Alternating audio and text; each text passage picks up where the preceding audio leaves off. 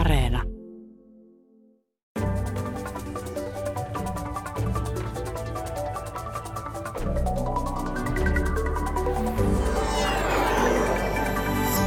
Kun Suomen Kuntaliitto on Brysselissä lobbaamassa kuntien näkökulmaa EU-hun, niin mitä asioita mistä näkökulmasta kunnat siellä loppujen lopuksi ajavat?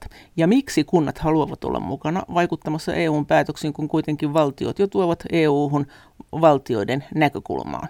Ja mitä isoja kuntien talouteen vaikuttavia hankkeita EU:ssa nyt on kehitteillä?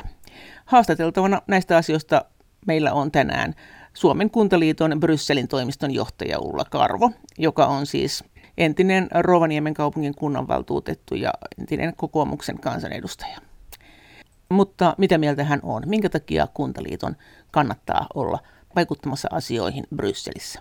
No ensinnäkin voisi todeta, että Kuntaliittohan on ollut täällä jo vuodesta 1992 lukien, eli ennen kuin Suomi liittyi EU-hun. Ja me tultiin yhtä aikaa ruotsalaisten kanssa ja kyllä se lähtökohta on se, että kuntien edunvalvojana niin iso osa päätöksistä ja säädöksistä tulee täältä EU:sta, niin silloin täytyy kyllä olla sillä alkulähteellä valvomassa kuntien etua. Mutta mitä sitten asioita Suomen kunnat haluaa EU:ta, niin kyllähän se iso kuva on se, että jos on menestyvä kunta, hyvinvoiva kunta, niin kyllä se edellyttää sitä, että elinkeinoelämä on menestynyttä ja jos ollaan osana EU:ta, niin me saadaan nämä EU:n toimivat sisämarkkinat, niin kuin meillä on, niin se tuo tätä lisäelinvoimaa kunnille ja sitä kautta sitä hyvinvointia sinne. Ja mitä kunnat sitten haluaa EU:ta, niin tietenkin isossa kuvassa tätä elinvoimaa ja sieltä on sitten nämä erilaiset rahoituskanavat ja sitten on mahdollisuus saada ulkomaisia partnereita hankkeissa ja hyvien käytäntöjen välittäminen. Ja peruslähtökohtahan on, että kun kunnan pitäisi huolehtia kansalaisista asukkaistaan, niin esimerkiksi tämä Erasmus-vaihto-ohjelmat nuorille, niin kyllä se tuo semmoista kuntalaisille plussaa. Mutta nämä rahat, jotka tulee EUlta, niin nehän on periaatteessa jo siinä, kun se EU-budjetti on tehty, niin nehän on tavallaan jo aika lailla naulattu, että paljonko tulee Suomeen ja sitten Suomessa niitä jaetaan, niitä rahoja. Että minkä takia siellä sitten pitää enää Brysselissä olla? Et se pelihän on tavallaan menetetty aika pitkälle jo sen jälkeen, kun se EU-budjetti on päätetty. Että eihän siellä tavallaan voi Suomen Kuntaliitto olla anelemassa Suomen kunnille jotakin, johonkin projekteihin jotakin rahoitusta. No nämä rahoituskaudet ja ohjelmakaudethan on tämmöisiä 7 vuoden mittaisia ja se nyt päästiin sopuun ennen joulua tästä seuraavasta ohjelmakaudesta. Mutta kyllä tämä on hyvin monen vuoden prosessi, että millä tätä tehdään. Ja varmastikin kun saadaan tämä käyntiin tämä ohjelmakausi, niin piakkoin aletaan sitten pohjustamaan sitä seuraavaa ohjelmakautta. Mutta onko siinä siis pelivaraa? Että siis tavallaan Suomen valtiohan ne budjetit neuvottelee ja maat sitten kiistelee keskenään, että kuka saa kuinka paljon rahaa, niin mitä järkeä Kuntaliiton siellä on heiluu? Että siis sehän saa sitten sen potin, ne kunnat, mitä ne saa, vai onko niin, että jos Kuntaliitto siellä taitavasti selittää, että me ollaan ihan älyttömän EU-arvojen mukaisia kuntia ja tämä koheesiopolitiikka, jonka tarkoitus on tämmöisiä niin kuin esimerkiksi autioituvia alueita tukea niin, tai heikommassa hapessa olevia alueita, niin sitten ne saisi niitä rahoja, kun ne kävisi siellä selittämässä ne kunnat, että kyllä on nyt niin heikosti asiat ja ilman EU ei tulisi mitään. Se jotenkin tukisi sitten valtion neuvotteluja. Vai onko siellä jotakin irtorahaa, mitä voi käydä sieltä nappaamassa ohi sen budjetin, kun taitavasti osaa puhua? No jos puhutaan näistä aluekehitysrahoista, niin meillä on liittymissopimuksessa on jo sovittu tämä tietynlainen harvaan asutuksen potti, mikä tulee tuonne Itä- ja Pohjois-Suomen alueelle. Mutta sitten neuvotellessa on se kysymys, että millä sitten saadaan sitä lisärahaa ja loppukädessä se, että kuinka se jakautuu koko maan alueelle. Ja nyt tällä kertaa täytyy sanoa, että uudessa ohjelmassa on muistettu kaupunkeja vähän enemmän, eli sekin on ollut iso taistelu siitä, että annetaanko kaupungeille korvamerkittynä enemmän vai vähemmän, ja tällä kertaa on luvattu 8% näistä rahoista, kun aikaisemmin se on ollut huomattavasti pienempi määrä. Eli täällä on hyvin erilaisia edunvalvonnallisia kohteita. No mihin se menee se, konkreettisesti se raha nyt, kun tosiaan näitä kaupunkejakin on ruvettu tukemaan näillä aluekehitysrahoilla, jotka oli tarkoitettu näille hiipuville alueille. Et jos ajattelet, että on maaseutukunta tai kaupunkikunta, niin mikä se konkreettinen ero yleensä on, mihin se raha menee? Vähän vaikea sanoa, mikä se on, mutta kyllähän niin kun pitkässä juoksussa, kun on seurattu, niin tietenkin Etelä-Euroopassa törmätään paljon siltarakenteisiin, joissa lukee, että tämä on EU-rahoituksella sponsoroitu ja rakennettu. Ja meillä taas ei ole oikeastaan kauheasti saatu laittaa tämmöiseen infraan, ja meidän niin kun hankkeiden täytyy olla enemmän sellaisia tuottavia muulla tavalla. Että ne ei... Siis näitä projekteja ja jotakin yritystukea. Joo. Etelä-Euroopassahan tosiaan on sellaisia siltoja, joissa ei ole edes tietä ympärillä, jossa lukee, että tämä on EU-rahoin tehty, näin sanovat ihmiset. Eikö tämä näin ole? Tai näitä on. Minkä takia me ei ole saatu semmoisia, jos kerran etelä-eurooppalaiset saa? Kyllähän mekin tarvittaisiin siltoja ja meillä olisi varmaan niitä teitäkin niiden päihin. No, siinä mennään sitten siihen perusasetelmaan, että me ollaan pohjoismainen hyvinvointivaltio ja vähän erilaisessa kehitysvaiheessa kuin jotkut Etelä-Euroopan maista. Että kyllä näissä niin kuin ihan selkeä ero on, ja jos katsotaan Romaniaa, Bulgariaa, niin voi vaan sitten kuvitella, että mikä on tilanne ja mihin enemmän tarvitaan rahaa sijoittaa. Ja perusratkaisut on sitten infra ehkä sen takia, että se takaa saavutettavuutta, ja totta kai se on meilläkin tärkeää, varsinkin kun me ollaan niin harvaan asuttu maa, mutta siinä on sitten lähtökohtana se, että me ollaan myös vauraampia.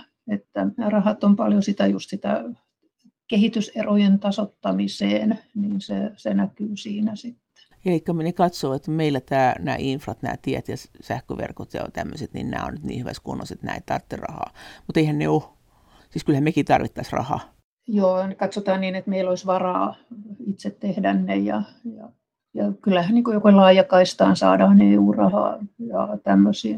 Mites kaupunki sitten? Jos kaupunki nyt rupeaa saamaan, maaseutu nyt saisi tässä infrassa tätä laajakaista rahaa, niin mitäs kaupunki sitten voisi saada? No, kaupungeissahan on omat ongelmansa, että kyllä tämä niin kuin eurooppalaisittain kun katsotaan, niin mahdollisesti erilaisiin niin kuin köyhyyteen ja kohtuuhintaiseen asumiseen niin kuin satsaaminen tai saasteettomuuteen tähtääminen ja joukkoliikenteen sujuvuus ja kyllä niin kuin kaupunkipolitiikassa löytyy paljon se. No mitäs tämä lainsäädäntöpuoli? Me juteltiin tässä, ennen kuin tämä haastattelu tehtiin tässä joku aika sitten. Sä sanoit, että esimerkiksi tämmöisiä suuria, isoja asioita, miten EU vaikuttaa Suomen kuntien elämään, on nyt tämä energiansäästö. Että esimerkiksi nämä kuntien rakennukset, niin niitä pitäisi niin kuin todennäköisesti lähitulevaisuudessa tehdä energiansäästäväksi. Mitä se tarkoittaa?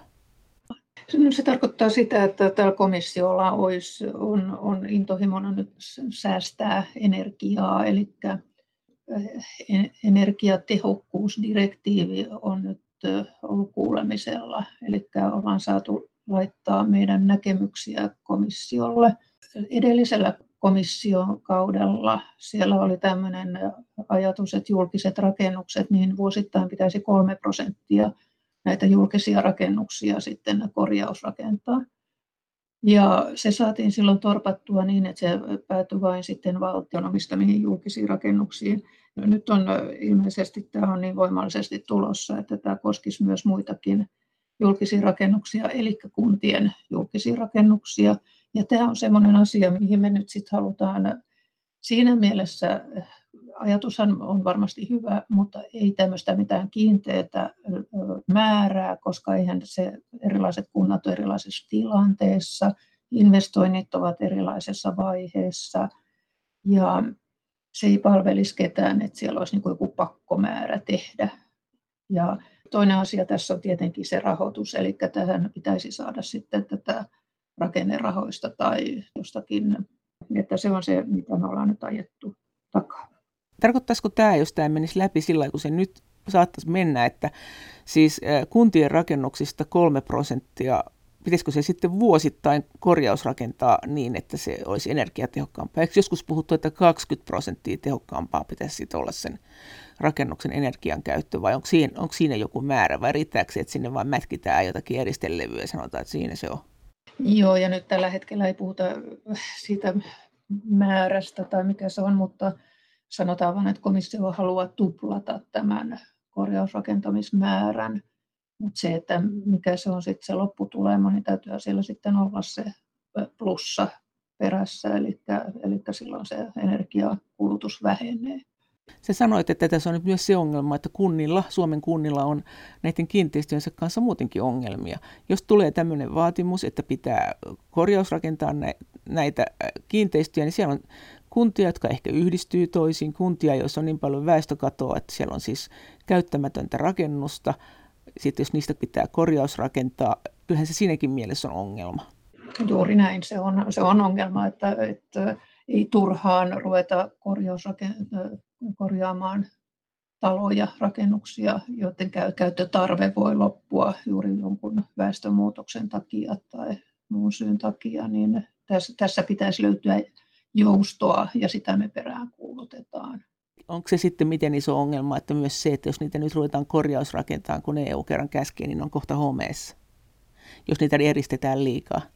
No, tämä on niin kuin osaamiskysymys, ja sitä mä en osaa sanoa, että mitä rakentamisen osaamiseen sitten puututaan. Että mun mielestä tämäkin on vähän erilainen kysymys eri puolilla Eurooppaa, että itse mitä on törmännyt, niin kuin Amsterdam, joka on hyvinkin kostea alue, niin sitten vaan todetaan, että se on erityyppistä hometta siellä, että se ei haittaa kauheasti, että en tiedä sitten, miten eri maissa näihin suhtaudutaan. Mutta miten tämä ajatus siitä, että julkisia rakennuksia pitää remontoida niin, että ne ovat energiasäästävämpiä, miten se on kehittynyt EU:ssa? Suomen Kuntaliiton Brysselin toimiston johtaja Ulla Karvo. Tai sanotaan, komission tavoite oli edelliselläkin kaudella, että ne olisi valtion julkiset rakennukset, mutta sitten parlamentissa innostuttiin valiokunnassa siitä, että se koskisi kaikkia, eli myöskin kuntien julkisia rakennuksia, ja se saatiin sitten torpattua neuvotteluissa, tai vaikutettiin neuvotteluihin niin, että saatiin se sieltä pois. Mutta että nyt sitten on uusi komissio, joka aloitti 2019, niin siellä on vielä intohimoisemmat suunnitelmat, että miten paljon halutaan tätä, mutta nyt ei puhuta välttämättä prosenttimääristä, mutta että tuplattaisiin tämä tavoite, niin se on kysymysmerkki sitten, kuinka tästä tullaan etenemään. Mutta se 3% on ollut valtion rakennuksissa tähän mennessä, ehkä me suuruusluokkaa, ja se on ollut vuosittain, onko? Joo. Vai? Joo. Ahaa. Joo, vuosittain. Miten tämä energiatilanne muuten ja ilmastonsuojelu, niin miten se heijastuu kuntiin käytännössä niin tähän kuntien toimintaan? Että onko sieltä tulossa kuinka paljon erilaista säädöstä, joka määrittää kuntien elämää? Tämä vihreän kehityksen ohjelma on hyvinkin laaja. Ja periaatteessa komissiohan on asettanut tavoitteeksi tämän climate neutrality, eli ilmastoneutraliteetti vuoteen 2050 mennessä. Niin sitten tässä on nyt uusi välitavoite on 2035, eli päästä se 55% päästötavoitteeseen 2030 mennessä. Ja tämähän tietenkin vaikuttaa hyvinkin paljon sit paikallisella tasolla myös, että näitä ilmastoasioita, niin nehän näkyy siellä sitten, että on älykästä liikkumista, mikä vaikuttaa joukkoliikenteeseen, mikä on kuntien vastuulla. Oliko se tuossa, kun sä sanoit tuosta energiasäästöasiasta vielä, joita pitäisi ehkä ruveta remontoimaan, siis tuleeko siihen EU-rahaa ollenkaan vai tuleeko siihen vain ihan pikkuinen osa EU-rahaa vai maksaako EU sen kaiken? Niin, se on varmaan sitten neuvottelukysymys, että miten tämä rahoitus on, mutta tätä on nyt edellytetty. Ja mehän ollaan vasta jätetty meidän kattojärjestön kanssa lausunto tuonne komissiolle ja meidän niin kun yhteinen näkemys, eri kuntaliittojen, eurooppalaisten kuntaliittojen näkemys, että kuinka se pitäisi toimia. Ja kyllä me vahvasti vaaditaan tätä rahoituspuolta. Jos tulee velvoitteita, niin jostain täytyy sitten saada myös se tuki. Minkälaisia säädöksiä ja asetuksia ja direktiivejä, erilaisia säädöksiä EUsta on tullut ja määräyksiä kunnille? Mitkä on ollut kuntien mielestä huolestuttavia tai mitkä on ollut hyviä ja onko tämmöisiä tulos lähiaikoina? No, tällä hetkellä mikä ehkä huolestuttaa on just tuo energiapuoli ja sitten on ehkä kiertotaloudessa pitää olla tarkkana, että kun jätepuoli pysyisi kuntien ja julkisen toimijan tehtävänä ja se, että siellä olisi hyöty ja kustannukset olisi tasapainossa, että ettei niin kuin vaadita liian monimutkaisia rakennelmia, joille tulee niin kuin hintaa, vaan yritetään löytää niitä parempia keinoja sitten ja just tämä, että tasapaino säilyy siinä. Siis mitä sä tarkoitat siinä jätepuolella, että siis millä lailla siis voisiko olla näin, että EU:n kilpailusäädökset määrittäisi sen, että näitä pitäisi ruveta kilpailuttamaan yksityisillä näitä jäteasioita entistä enemmän, vai mitä sä sanot sillä, että haluttaisiin, että se pysyy julkisella puolella? Kyllä niitä on tietenkin, niitä on hoidettu eri puolilla, mutta kyllä se niin kuin siinä jätepuolihan myös vaikuttaa ja siinä on tämä terveyspuoli myös yhteydessä, että se on ehkä se syy sitten, että halutaan se pitää julkisella puolella. Sehän on selvää, että kuinka voidaan sitten tarkkailla, jos, tai sitten täytyy olla joku valvontasysteemi, jos on yksityisen puolen toimija ja että ne noudattaa ja tekee sen niin kuin oikein, että kaatopaikat on oikeanlaisia ja oikealla paikalla ja ei mene pohjavesiin. Myrkkyjä. Siis tarkoitatko, että semmoinenkin voisi olla mahdollista, että kaatopaikat olisi yksityisiä? Joo.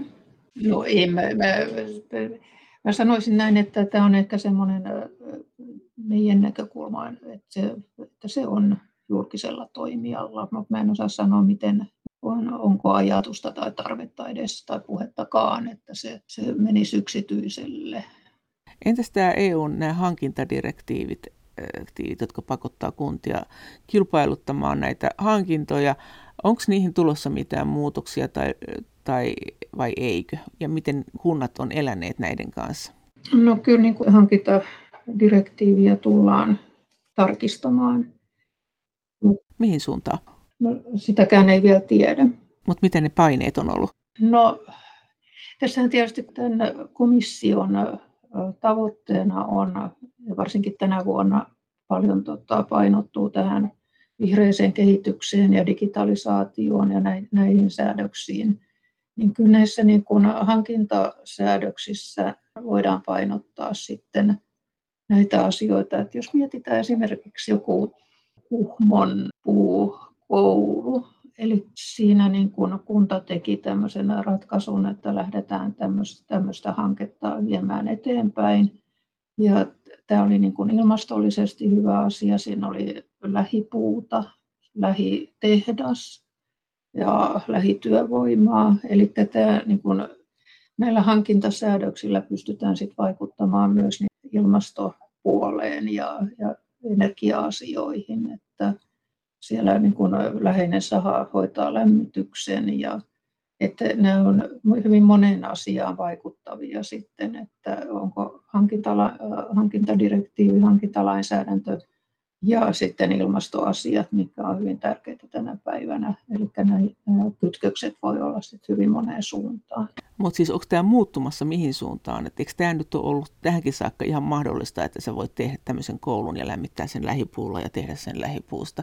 Jos hankintalainsäädäntö on, tai hankintadirektiivi on muuttumassa, niin mihin suuntaan se voisi olla muuttumassa? Tuleeko se helpottamaan kuntien näitä hankintoja siten, että ne voi jotenkin rennommin hankkia siitä läheltä niitä, vai tullaanko tätä kiristämään, että se vaikeutuu esimerkiksi? Tai tuleeko tämä hankintojen pilkkominen niin, että pienetkin yrittäjät pääsee niihin mukaan, niin tuleeko se helpottumaan vai vaikeutumaan? Sitä mä en osaa sanoa, mutta ongelmahan on Suomessa ainakin ollut tämä, että on hyvin herkästi päädytään siihen hintakysymykseen, että se on se ratkaisevin, vaikka mahdollisuus on painottaa muitakin asioita, mutta kyllä se millä siihen sitten päästään, että painotukset laajenisivat sinne muihin kysymyksiin, jotka on kuitenkin tarjouspyynnössä ollut matkassa, niin se on aina se kysymys, se on raha ratkaisee hyvinkin paljon. Kun tulee nämä kuntavaalit nyt, niin onko ne sun mielestä EU-vaalit? Viime kerralla puhuttiin myös tästä kunnanvaltuustoista ja EUsta ja meillä oli siinä poliitikkoja puhumassa ja ainakin se yleinen tunnelma tuntuu olevan se, että ei siellä paljon EUta muistella, kun niitä kunnan päätöksiä tehdään, mutta pitäisikö muistella? Koskettaako EU kunnanvaltuustoja? No entisenä kuntapoliitikkona niin Täytyy sanoa, että se pitäisi olla se tietoisuus ainakin siitä, että mistä ne säädökset tulee. Eli jos 50–60% kuntien asioista juontaa tänne EU-hun, niin kyllä se pitäisi tiedostaa. Sillä on niin iso merkitys. Onko se niin iso todella? Se on, joo, kyllä meidän selvitysten mukaan ja myöskin jo sama tilanne on muissa Pohjoismaissa, että tässä vuosien varrella kukin tekee näitä omia selvityksiä, niin sieltä kyllä prosenttimäärä ja jo täällä Euroopassa puhutaan jopa joissakin paikoin 80%, mutta uskon, että se on lähempänä 60%. Suomen Kuntaliiton Brysselin toimiston johtaja Ulla Karvo. Onko se sitten niin, että se EUsta tuleva lainsäädäntö on jostakin syystä aivan erityisesti semmoista, että se koskee kuntia? Että se tavallaan ne mihin EU sitä lainsäädäntöään käyttää, niin lainsäädäntövaltaansa käyttää, niin mihin sillä sitä oikeutta on, niin se on nimenomaan semmoinen, että se loppupeleissä osuu just kuntiin erityisesti. No kyllä se paljon on juuri sen takia, että toimeenpano on siellä paikallisella tasolla. Että vaikka niin kun joku koulutuspuoli tai sotepuoli on periaatteessa kansallista lainsäädäntöä ja EUsta ei pitäisi sinne tulla ja kunnilla on paljon tässä sananvaltaa varsinkin tällä hetkellä vielä, niin silti sieltä nytkin tulee koulutusohjelmaa ja muuta, niin EU pyrkii aika lailla niin kun myöskin sille alueelle, mitä perinteisesti on ollut vahvemmin kansallisen lainsäädännön puitteissa, että tämä on kysymys siitä toimivaltajaosta, että miten se nähdään, ja mun mielestä tämä on aika semmoinen herkkä alue, että halutaanko vahvempaa EU-säädäntöä kaikille alueille tai näillekin alueille, mitkä on ollut perinteisesti vain kansallisen tason lainsäädännön alla, vaiko ei, eli tämä on se keskustelu, mitä kannattaisi käydä kyllä, että mitä siellä on lähiaikoina tulossa, joka vähentää kunnanvaltaa vielä sitä EUlla? No sanotaanko ei heti, että näähän erilaiset action planit, eli tämmöiset toimintasuunnitelmat, mitä EUsta tulee paljon, niitähän tulee esimerkiksi sosiaalisesta pilarista, jonka sisällä sitten on parikymmentä erilaista kohdetta, niin näillä on sitten taipumus kuitenkin jatkossa päätyä tarkempaan säätelyyn jotkut osa-alueet. Mikä sieltä voisi esimerkiksi tulla? No tämmöinen ehkä minimipalkkakysymys on semmoinen, mikä on viime aikoina keskustelussa ja päätöksenteossa ja miten siihen suhtaudutaan. Ja tietenkin meillä on ollut hyvinkin, no esimerkiksi Pohjoismaat on ollut aika omalla linjallaan tässä, että meillähän on ammattijärjestöt, joiden kanssa neuvotellaan ja on erilainen tilanne kuin joissain muissa maissa ja sitten on tietenkin, jos ihan realistisesti ajatellaan, niin minimipalkka eri maissa on eri tasolla ja ei sellaista voi rahamääräisesti sitten hilata yhteen ottamatta huomioon, mitkä on paikalliset hintatasot, elintasot, olemassa olevat tilanteet, että tämmöinen niin kuin eksaktin määrääminen, niin se ei tunnu järkevältä. Niin siis meillä on tämä työehtosopimus, jossa määrätään nämä tehtäväkohtaiset palkat, mutta jos EU suunnittelee jotain tämmöistä minimipalkkaa koko EU-alueelle, että tämä nyt ainakin pitäisi maksaa, niin voisi kuvitella, että eihän se hirveän paljon sitten Suomen kuntia koske, koska se, jos se on EU-laajuinen se minimipalkka, niin se on todennäköisesti niin alhainen, että jos TESiä kuitenkin noudatetaan, niin tuskin hilaa palkkoja ylöspäin, vai tarvitseeko välittää tuommoisesta yhtään mitään Suomen kuntien, jos Suomen kunnat nyt ilmeisesti eivät kuitenkaan ole halukkaita nostamaan palkkoja, jos EU käskee? Joo, me nähdäänkin se turhana, ja meillähän on tietysti kuntatyönantajat, jotka on tässä aktiivisena osapuolena, ja kunnathan on isoja työllistäjiä, ja sen takia on olemassa erikseen tämä meillä tämä kuntatyönantajat osapuoli, joka hoitaa tätä puolta.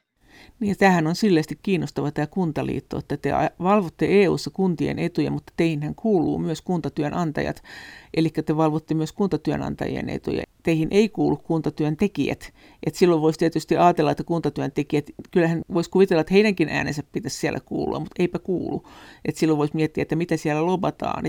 Kyllä työntekijäpuolella on omat järjestönsä täällä, että ei hätää. Mutta onko ne tuossa teidän järjestössä tässä Kuntaliitossa? Ei. niin, että heillä on omat järjestönsä? Ei, mä olen kuntatyönantajapuolella, joo. Joo. Mitä muuta sieltä on tullut? Tämä jätedirektiivihän oli hyvin näyttävä ja iso, kun se aikoinaan tuli. Se pisti koko Suomenkin jätehuollon ihan uusiksi. Oletteko te ollut tyytyväisiä siihen? Vai oliko se siis kuinka kova pala silloin aikoinaan? Sä et silloin vielä ollut tuossa hommassa, sä olit kansanedustajanakin niin, ja Rovaniemen valtuustossa, mutta että, oletteko te muistellut sitä? Oliko se kuinka räväkkää? Ulospäinhän se näytti ainakin isolta muutokselta. No ehkä siinä keskustelussa silloin oli, että vastaako tämmöinen niin kuin järkevää ilmastollista kysymystä tavallaan sitä, että joudutaan kuljettamaan pitkiä matkoja näitä jätteitä ja että kun harvennettiin tätä kaatopaikkamahdollisuuksia ja ne keskitettiin tavallaan ne kaatopaikat, niin kyllähän sitä keskustelua oli ja paljonkin, mutta ja tietysti pohjoisessa oli tämä teurasjätteen kysymykset ja erilaiset, mutta nämä on, että eri seuduilla on erilaisia olosuhteita ja harva-asutussa maassa on tietysti omat kommervenkkinsä. No onko tämä sitten tämä kuntien verotusoikeus, niin onko se suomalainen erikoisuus vai onko se ihan yleistä EU:ssa, että kunnilla on verotusoikeus ja onko kunnilla ylipäänsä niin iso verotusoikeus kuin mikä se on Suomessa, että sehän on meillä siinä 20% molemmin puolin?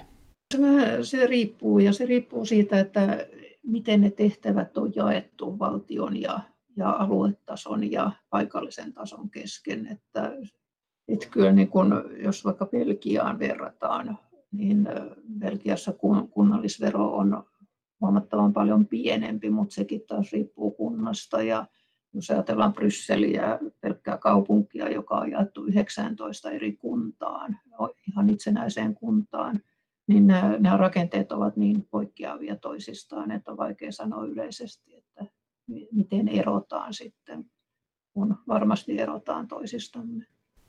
Onko ne tehtävät sitten, mikä Suomessa sitten, kun meillä on niin kova se kuntavero, niin mikä meillä on se tehtävä, mikä yleensä on sitten valtioilla, EU-alueella?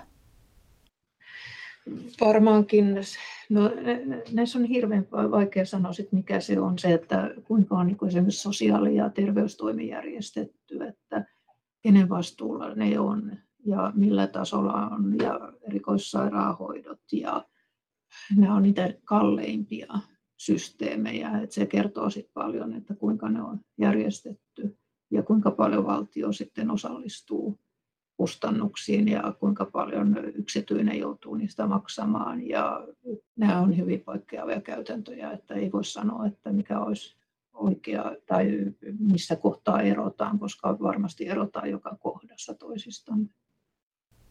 Vaikuttaako kunnat EU-hun? Jos sä valitset vaikka jonkun kunnanvaltuutetun, niin sitten pikkuhiljaa se saa kuntaliitossa äänensä kuuluville ja mahdollisesti ja sitten se mahdollisesti vaikuttaa EU:hun. Voiko näin ajatella? Voi tietenkin ajatella, että meillähän on monta kanavaa, että missä pystyy vaikuttamaan EU:hun, että alueiden komitean toiminta, meillä on hirveän aktiiviset poliitikot siellä mukana, meillä on hyvät mepit. Suomen Kuntaliiton Brysselin toimiston johtaja Ulla Karvo. No entä sitten tässä, jos palataan, että mitä asioita kunnat haluaa EU:lta ja mitä Suomen valtio haluaa EU:lta, että missä se ero siinä on, kun te puhutte Suomen asioista siellä EU:n päässä? Näkökulma on varmasti se, että valtio puhuu aina valtion suulla kansallisen tason ja me tuodaan omaa paikallistason näkemystä. No mikä se voisi sitten olla? Millä lailla se on se paikallistason näkemys erilainen? Kyllähän se paikallistason näkemys kuuluu siihen valtion näkemykseenkin. No se ei välttämättä tuo aina esille sitten, että kyllä me niin kuin halutaan pitää huolta siitä, että ei tulisi turhia velvoitteita kuntatasolle.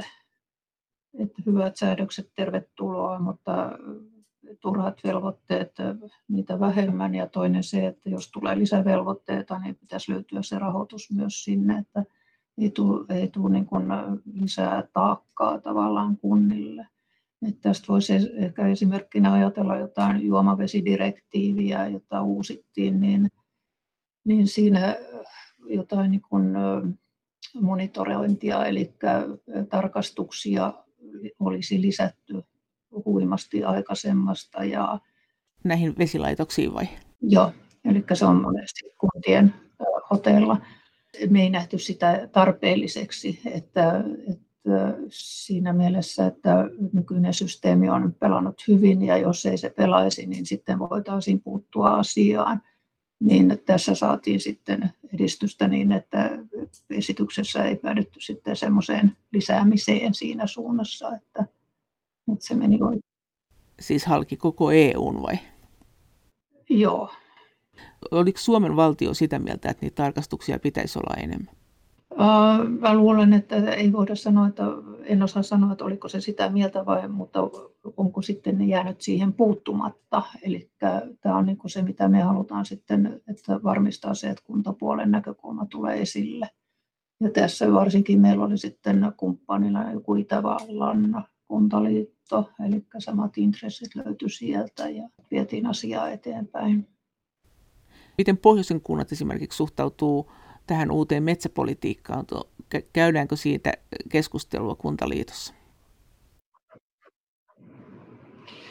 No kyllähän tämä tietysti tämä metsästrategia, mikä nyt on tapetilla, niin kyllähän se keskusteluttaa Suomea ja Suomen tasolla ilman muuta, kuntien tasolla myös. Et siinä on kysymys siitä, että miten saadaan meidän näkemystä läpi siitä, että suojelu tai ylläpito kontra sitten hyödyntäminen ja tämä talouspuoli. Ja Suomellehan on niin tärkeä tämä talousmetsien käyttö, että siinä mielessä se on myös valtion ja se on myös kuntien intressissä ja kaikki pohjaa siihen kuntien elinvoimaisuuteen ja millä pidetään elinvoimaisuutta yllä, niin kyllä se on tämä elinkeinopuoli, niin se on monelle kunnalle tärkeää. Metsät ovat talousmielessäkin suomalaisille kunnille tärkeitä, mutta omistavatko suomalaiset kunnat metsää? Suomen Kuntaliiton Brysselin toimiston johtaja Ulla Karvo. Suomalaiset kunnat omistavat hyvin paljon metsää. Entäs tämä ympäristöpuoli muuten, kun se on niin vahva EUlla, miten muulla tavalla se liippaa sitten Suomen kuntia? No, se on tietenkin tämä hiilineutraalius, eli tämä keskustelu tästä LULUCF:stä, mikä on ollut tapetilla, että kuinka paljon niin kun pitää olla sitomassa hiiltä näiden metsien, niin se on se toinen puoli siinä ja kuinka paljon saadaan käyttää sitten näitä metsiä, niin se on iso asia täällä EU:n päätöksellä. Että sehän siitä päästöhommasta päästiin sopimukseen ja nyt se avataan uudelleen sitten. Että siinä on. No mitä kunnat haluaa siltä LULUCF:ltä, siltä hiiltä sitovalta maankäytöltä, niin mitä kunnat on toivonut, että mihin suuntaan se menee se lainsäädäntö tai mihin ne pelkää, että se menee? No kyllähän tietysti varmasti intressissä ja tavoitteena on, että taattaisiin tämmöinen talouskäyttö. Että kyllä se on niin kuin suomalaisen elinkeinoelämän tärkeää pohjaa, että kyllä se niin kaiken elinvoiman ja hyvinvoinnin kannalta se on suomalaisittain tärkeä asia. Entäs sitten nämä luonnonsuojelualueet, mitä mieltä kunnat niistä on? Nehän on laajentunut, ja Natura-alueethan on esimerkiksi ollut EUlta. No, Natura-keskustelu on ehkä vaimentunut. Sehän oli silloin paljon enemmän tapetilla, kun niitä Natura-alueita laadittiin. Mutta että tänä päivänä sitten ei sillä tavalla ole niin kuin kiihkeätä keskustelua siitä. No mitä mieltä kunnat silloin oli siitä? No riippui kunnasta sitten, että mikä on asenne, mutta kyllä niin kuin esimerkiksi pohjoisessa oltiin aika nyreissään niistä laajoista natura-alueista, että sillä nähtiin, että se rajoittaa elinkeinotoimintaa ja sitä kautta heikentää kuntien olosuhteita. Kun teillä on tämmöisiä, että mihin Kuntaliitto keskittyy EU-edunvalvonnassa, niin teillähän on siellä myös maahanmuuttopolitiikka. Mitä te siltä haluatte? Tämäkin on hyvin erilaista niin kuin eri maissa, että miten tätä maahanmuuttoa hoidetaan, että joissakin maissa valtio lähtee liikkeelle ja joissakin se on suoraan niin kuin kunnilla. Kuntien vastuulla meillä se on vähän jakautunutta, että kuntien vastuulla on tämä kotouttamispuoli. Eli siinä mielessä se on niin kuin kunnille tärkeää seurattava ja meidän seurattava, että miten se kehittyy. Mitä te haluatte siltä? No totta kai me haluttaisiin sitä, että saataisiin ihmisiä kotoutettua niin, että meidän yhteiskunta saisi heistä osia, jotka olisivat sopeutuneet ja viihtyisivät ja tuottaisivat myöskin yhteiskunnalle oman panoksensa.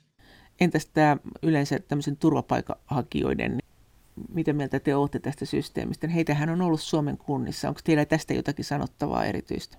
No joo, kyllä niin kuin työperäinen maahanmuutto olisi hyvä, mutta turvapaikanhakijoissa niin no, tällä hetkellä täytyy sanoa, että viime vuoden puolella turvapaikanhakijoissa niin turvapaikanhakijoiden määrä väheni huomattavasti, että pandemian takia niin Euroopan laajuisesti turvapaikanhakijoiden määrä on vähennyt 3/4.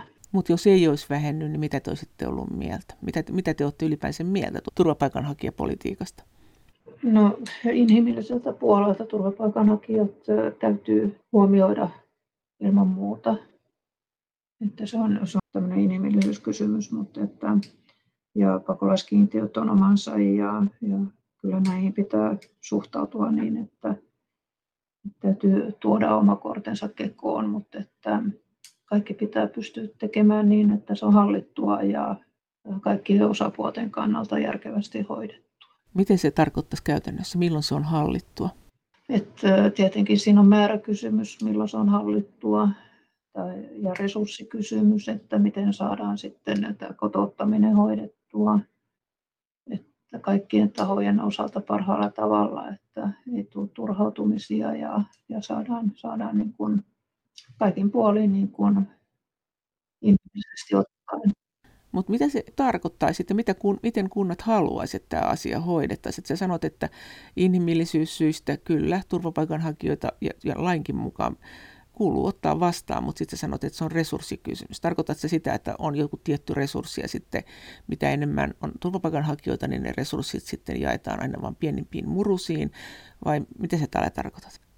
Ja jos on, niin mitkä ne resurssit sitten olisi, mitä kunnat olisi valmiit tähän laittaa?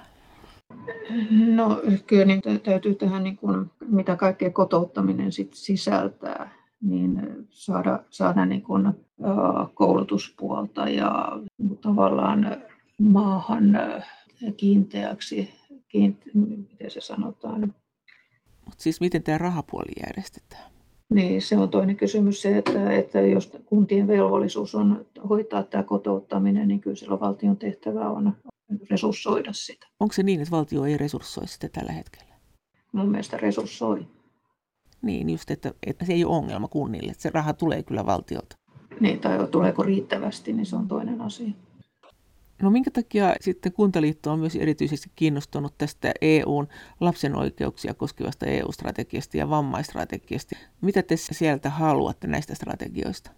Tämä kaikki liittyy tähän sosiaali- ja terveyspuoleen. Nämä on sellaisia asioita, jotka täytyy olla seurannassa ja ne on ollut sosiaali- ja terveyspuolikunnan asiana. Niin kuin lasten oikeudet ja lasten hyvinvointi on äärimmäisen tärkeä asia, mitä pitää huomioida. Ja vammaisasiat ilman muuta. Mutta mitä te haluatte EUlta tästä asiasta? Minkä takia te haluatte seurata tätä? Mikä siellä on se konkreettinen asia, mitä te tarkkailette? Onko se nimenomaan tätä palvelun tuottamista? No palvelun tuottaminen varmastikin on, mutta kyllähän niin kuin tämmöinen kuin saavutettavuus ja tämmöiset asiat vaikuttaa rakentamiseen ja minkälaisia rakennuksia, määräyksiä on rakentamiselle, että erilaisilla apuvälineillä päästään liikkumaan ja että siellä löytyy erilaista näkökulmaa näihinkin asioihin. Mitkä ne on, mistä te olette kiinnostuneet ihan niin kuin konkreettisesti, mistä yksityiskohdista, että mitä te katsotte siellä? Totta kai me katsotaan sitä siltä kannalta, että minkälaisia velvoitteita siellä mahdollisesti on kuntatasolle tai paikalliselle tasolle, niin siltä näkökulmalta. Jos tuosta EU-vammaistrategiasta saattaa tulla tämmöisiä esteettömyysvelvoitteita, niin miten tuosta lasten oikeuksia koskevasta EU-strategiasta, niin millaisia velvoitteita siitä saattaa tulla kunnille? Koskeeko tämä jotakin ryhmäkokoja tai jotakin, vai mitä tämä koskee? Tämä ei ole lainsäädäntöä, eli tämä on tämmöistä ei-lainsäädäntöä, eli nämä on strategioita, että ne ei välttämättä tuo suoraan säädöksiä, mitä noudattaa tai pitäisi noudattaa. Että näillä strategioilla tahtoo olla sitten vaan jatkossa sen vaikutus, että ne toisivat sitten mahdollisesti tulevaisuudessa jotain konkreettisia säädöksiä. Että näillä on semmoinen tendenssi. Mutta tällä hetkellä me vaan niin seurataan, että mikä se on sitten se strategia ja yritetään sitten katsoa, että mikä siellä olisi sitten mahdollisesti tulossa. Siellähän on sitten myös tämä sukupuoleen perustuvan väkivallan ehkäiseminen, torjuminen. Siihenkin Kuntaliitto aikoo kiinnittää huomiota tähän aloitteeseen. Minkä takia? No kyllähän tämä liittyy tähän ihmisten hyvinvointiin ja myöskin kuntalaisten hyvinvointiin ja terveyspuoleen, että kyllä nämä pitää olla seurannassa. Niin, mutta mitä siis Kuntaliitto voisi haluta tästä? Tämä on tasa-arvokysymykseen kytkeytyvää asiaa. Niin, mutta jos Kuntaliitto on kiinnostunut tuosta, niin mikä se asia siellä on? Että jos nämä kiinnostuksethan on tästä yleensä sitä varten varmaan, että lobataan jotakin, niin minkälaista asiaa Kuntaliitto voisi haluta kenties, mikä se näkemys olisi, niin lobata tässä teemassa? Niin, eri asia on sitä, että onko tarvetta lobata vai onko tarvetta seurata, että mitä se kehittyy. Ja toinen on sitten se, että näillähän...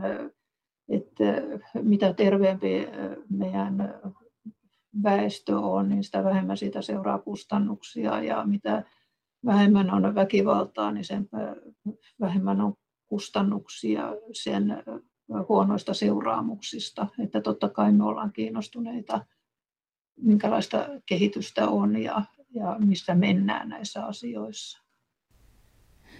Tämä on nyt sitten lähinnä tämmöiset hyvät käytännöt asiaa, vai että seuraatte sitä sen takia? Kyllä, osittain joo. Ja halutaan tietää, mikä on tilanne. Suomen Kuntaliiton Brysselin toimiston johtaja Ulla Karvo. Mutta entäs toi, kun teillä on tämmöinen, että te haluatte tämmöistäkin tehdä, kun uutta vauhtia eurooppalaiselle demokratialle, se on teidän painopistealueita nyt sitten vuonna 2021 yksi näistä, niin mitä te siis haluatte?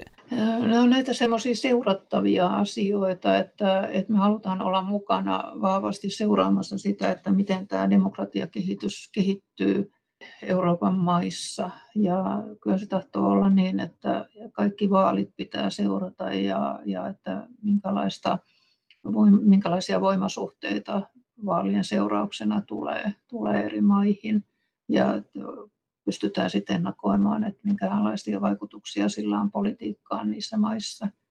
Miten se teidän Kuntaliiton elämää nyt vaikuttaa, kun tulee vaalit? Jos vaaleissa voimasuhteet vaihtuu, niin vaihtuuko myös Kuntaliiton tunnelma ja mitä asioita Kuntaliitto ajaa? Totta kai me ollaan poliittinen talo, että kyllähän se vaikuttaa, että meillä on päättävät poliitikot siellä mukana. Ja meillähän hyväksytetään meidän prioriteetit joka vuosi myös poliittisesti, että miten se poliittisuus näkyy teidän toiminnassa, kun te ajatte näitä asioita, että mikä on tällä hetkellä teillä vallassa? Se tulee kuntien poliittisista voimasuhteista, eikö niin? Kyllä. Meillä on kokoomuslainen toimitusjohtaja ja meillä on keskustalainen ja demari varatoimitusjohtajat ja valtuuston tai tämän edustuston puheenjohtaja on keskustalainen ja hallituksen puheenjohtaja on demari. Entä sitten teillä on myös tämä biodiversiteetti ja myrkytöntä ympäristöä koskeva paketti, josta te olette kiinnostunut. Millä tavalla? Eikö tämä nyt ole kyllä sellainen asia, että ainakin tuo myrkytön ympäristö, että sieltä tulee joku kemisti tai joku biologiporukka on laskenut jotakin ja sitten sieltä tulee joku säädös ehkä joskus. Mitä kunnat voi tästä haluta? Kyllä meille tärkeää on, että ympäristö on terveellinen ilman muuta, että se on semmoinen. Mutta eikö tämä biodiversiteetti kytkeydy myös tähän metsien käsittelyyn, joka on taas Suomessa aika kuuma peruna poliittisesti? Mihin suuntaan Kuntaliitto tätä sitten ajaisi, jos Kuntaliitto pääsisi tätä määrittämään? Kyllä meillä, niin kuin aikaisemmin puhuttiin tästä LULUCF:stä ja liittyy tietenkin hiilitaseeseen ja yhdyskuntarakenteen aiheuttamiin päästöihin ja niihin vaikuttamiseen. Ja tämä kaikkia liittyy myös sitten kaavoitukseen ja se on kuntien monopolina. Että niihin... Ai niin, kaavoitukseen. No mitäs kunnat haluaa kaavoitukselta? mitä EU ehkä ei halua tai haluaa? No, kaavoitus on kunnille niin tärkeä työväline siinä, että miten sijoittuu erilaiset toiminnot. Ja kyllähän tässäkin nyt on viime vuonna käytiin isoa taistelua komission kanssa siitä, että tuleeko tämmöinen notifikaatioproseduuri voimaan tai ajetaanko semmoista asiaa, ja se saatiin nyt poistettua tämän vuoden työohjelmasta. Tämä olisi tarkoittanut suomeksi sitä, että kunnilla olisi ollut velvollisuus notifioida, eli tuoda komissiolle tiedoksi asemakaavamuutokset, jotka voisivat vaikuttaa tämmöisen niin kuin kivijalkakauppojen tai kivijalkaliikkeiden sijoittumiseen ja varauksella, että ei kaikki liiketoiminta ajaudu sinne kehille ja kauemmas keskustoista. Siis tarkoitatko sä, että jos me olisi vaikka Suomessa joku kunta jonkun kauppakeskuksen perustanut, niin siitä olisi pitänyt lähettää komissiolle selvitys, että miten tämä tulee nyt vaikuttamaan kivijalkakauppojen liiketoimintaan, ja sitten komissio olisi miettinyt, että voiko tuollaiselle kauppakeskukselle antaa luvan. Tämmöistäkö komissio tavoitteli? Itse asiassa tämä on tuossa palveludirektiivissä jo tänä päivänä velvoite, mutta se ei ole toteutunut sillä tavalla, kun komissiossa olisi haluttu. Ja tämähän me niin kuin kyseenalaistettiin tämä erittäin voimakkaasti, että jos tulee komissionkin tuhansia notifikaatioita, niin millä ihmeen resursseilla he edes niin kuin tämän paketin niin kuin hoitaisi. Ja tästä ei sitten löytynyt onneksi yhteisymmärrystä, että se olisi järkevää, niin se poistettiin sitten työohjelmasta. Mutta nyt näyttää, että komissiolla on vielä jonkunlaista intressiä ajaa tätä asiaa eteenpäin tämän palveludirektiivin kautta, että katsotaan nyt sitten jatkoa, mutta me ollaan tarkkana tässä. Millä perusteella se komissio sitten halusi kivijalkamyymälöiden menestyvän, että mihin se sen perusti? Että oliko se ihan tämmöistä elävää kaupunkikuvaa vai oliko se pienyrittäjyyden tukemista vai oliko se ympäristön näkökulma vai mikä se logiikka siinä oli takana? Kyllä se niin kuin on tämä kaupunkien elinvoimaiset keskustat ja sitten tämä kauppojen mahdollisuudet, liike-elämän mahdollisuudet toimia. No minkä takia komissio on sitten kiinnostunut kaupunkien keskustojen elävyydestä? Suomihan esimerkiksi on ihan täynnä maaseutua, joka ei ole millään lailla elävä, niin kuin siellä on hehtaarikaupalla sellaista kohtaa. Niin mikä tämä juttu nyt on? Siinä on sitten tietysti sekin, että millä tavalla ihmiset saavuttaa näitä palveluita.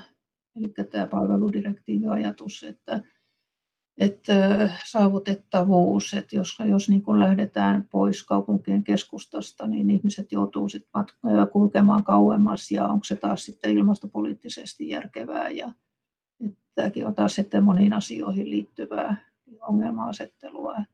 Tuossa kun meiltä jäi tuo biodiversiteetti vielä vähän kesken, niin mitä kunnissa oltiin tästä mieltä tästä vieraslajisysteemistä, että nythän kuitenkin näitä vieraslajeja koitetaan poistaa, niin mikäli se todella tehdään, niin kuin tässä nyt on jotenkin tiedotettu, niin sehän tarkoittaa sitä, että kunnat joutuisi kaikki nämä tienvartensa kitkemään lupiineista ja ottaa nämä kurttulehtiruusut pois sieltä liikennejakajista ja paimentaa niitä, että mihin ne linnut vie niitä siemeniä.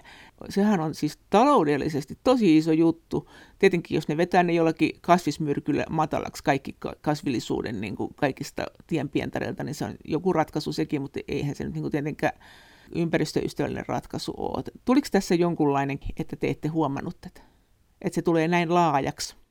No, sitä mä en osaa sanoa, mikä se on, mutta kyllä niin kuin tavoite on, niin kuin tämä EU:n tavoite on, että myrkytön ympäristö, niin ei silloin mennä kyllä myrkyttämään näitä pientareita. Suomen Kuntaliiton Brysselin toimiston johtaja Ulla Karvo. Mikä teillä Kuntaliitossa on se sisäisesti suurin kiista, kun te mietitte näitä EU-asioita? Että meneekö se silleen maaseutukaupunki, ne jakolinjat, että mitä nyt ruvetaan ajamaan, vai meneekö ne puoluepoliittisesti? Vai pohjoinen, etelä vai jotakin? Sanotaanko, että puoluepolitiikkaa ei vaikuta. Kaupunki, maaseutu. No ehkä on viime aikoina haluttu painottaa kaupunkipolitiikkaa, mutta me ollaan kuitenkin edustetaan koko maata, eli kaikkia Suomen kuntia, niin sekään ei ole sellainen vastakkainasettelu. Voi olla painotuskysymys, mutta ei missään nimessä vastakkain. Mutta kiistoja. Niin, ei siis ole. On vain painotuseroja. Mutta entäs sitten, mikä teillä on se suurin haaste sen EUn suhteen? Sekö nyt nimenomaan, että sieltä tulee kaikenlaista, joka sitten taas maksaa ja koko ajan pitää olla valppaan. Onko se näin? Se on niin kuin edunvalvonnassa meidän tavoite, että taataan kunnille mahdollisimman hyvä tulevaisuus ja että ei tulisi niitä turhia velvoitteita, jotka usein maksavat. Eikö koskaan ole tullut semmoista hetkeä, muistat sä, että olisi Kuntaliitossa sanottu, että hei, vaikka tämä nyt maksaa, niin tämä on tosi hyvä ajatus? Kyllä varmaan näinkin voidaan ajatella ihan oikeastikin, että nähdään hyviä ajatuksia. Mutta sitten halutaan se, että sinne täytyisi löytyä se raha jostakin. Mutta siis suoraan sanoen EU on kuntien kannalta tämmöinen rahasyöppö, että jos tämä olisi hyvä idea, niin me tehdään se itse. Mutta on kurjaa, että te velvoitatte meidät maksaan tätä, että itse asiassa tämä edunvalvonta on sitä, että siellä yritetään sinnikkäästi torpata näitä asioita, jotka tulee kaatuun kuntien niskaan, niinkö? No, periaatteessa kyllä se me nähdään niin kuin meidän kuntien edun kannalta parempana se, että ei tule niitä turhia velvoitteita, jotka maksaa. Mutta niin kuin sanottu, että hyviä asioita, tervetuloa ja sitten pyritään löytämään ne resurssit sitten. Niin. No onko ne muut EU-maat yhtään solidaarisia teille sitten, kun Suomessa kuitenkin kunnilla on laajat velvoitteet ja te olette siellä niin kuin kauhuissanne, että mitä ei taas tulee tällekin alalle lisää velvoitteita, tämä maksaa, sitten te siellä alueiden komiteassa ootte, niin onko ne muut siellä vaan niin kuin, että me mennään kahville, eikö toi ihan hyvä, maksakaa vaan, vai onko ne siellä yhtenä rintamana puolustamassa teitä? Kyllä aika pitkälti löytyy yhteinen sävel, että joissain asioissa joudutaan kompromisseihin, mutta että kyllä niin kuin se perusrakenne on se, että paikallistaso ja aluetaso, niin kyllä se niin kuin yhteinen asia on helposti löydettävissä.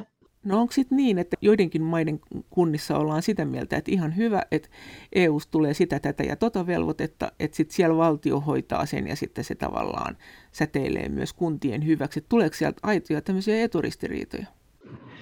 No, varmaan ajoittain voi tulla sitäkin ja tämähän kiteytyy juuri siihen, että rakenteet ovat erilaisia ja eri maissa nämä jotkut tehtävät ovat kuntatasolla ja jotkut on valtion tasolla ja jotkut on vielä sitten aluetasolla, niin se, että rakenteista löytyy niitä eroja, mitkä vaikuttaa. Mutta te joudutte kuitenkin toimimaan sen alueiden komitean kautta, jos on kaikki EU:n tämä kuntapuoli, ja se tekee sen, että te ette tavallaan pysty yksin viemään näitä ajatuksia komissioon ja parlamenttiin, vai loppaatteko te sinne suoraan myös? Esimerkiksi tämä metsäpuoli voi olla semmoinen, jos te olette sitä mieltä, että halutaan taata tämä metsien hakkuuoikeus hyvin laajana, niin siihen ei välttämättä sitten muut kunnat lähde teidän mukaan. Mä sanoisin näin, että joo, se oli vähän väärin ehkä sanottu, että joudutaan alueiden komiteassa toimimaan. Me saadaan toimia siellä. Me nähdään sen positiivisena kanavana ja toimivana kanavana, missä saadaan asioita eteenpäin. Ja se, mikä on tämä meidän vaikuttaminen, niin totta kai me vaikutetaan myös suoraan. Mehän tavataan virkamiehiä ja me tavataan eri intressitahoja, joihin halutaan vaikuttaa. Ja yksi iso mikä me tehdään suoraan, on tietenkin komission kuulemiset. Että vaikka me ollaan mukana lausuntojen tekemisessä meidän kattojärjestön kanssa, me vastataan ihan suoraan näihin kuulemiseen myös Kuntaliittona. Näin sanoi Kuntaliiton Brysselin toimiston johtaja Ulla Karvo. Kiitos teille taas kommenteista ja viesteistä. Kaikki viestit ovat erittäin tervetulleita. Niitä voi lähettää sähköpostiin osoitteeseen maija.elonheimo@yle.fi. Ja sen lisäksi me voimme keskustella näistä asioista yhdessä Twitterissä aihetunnisteella Brysselin kone.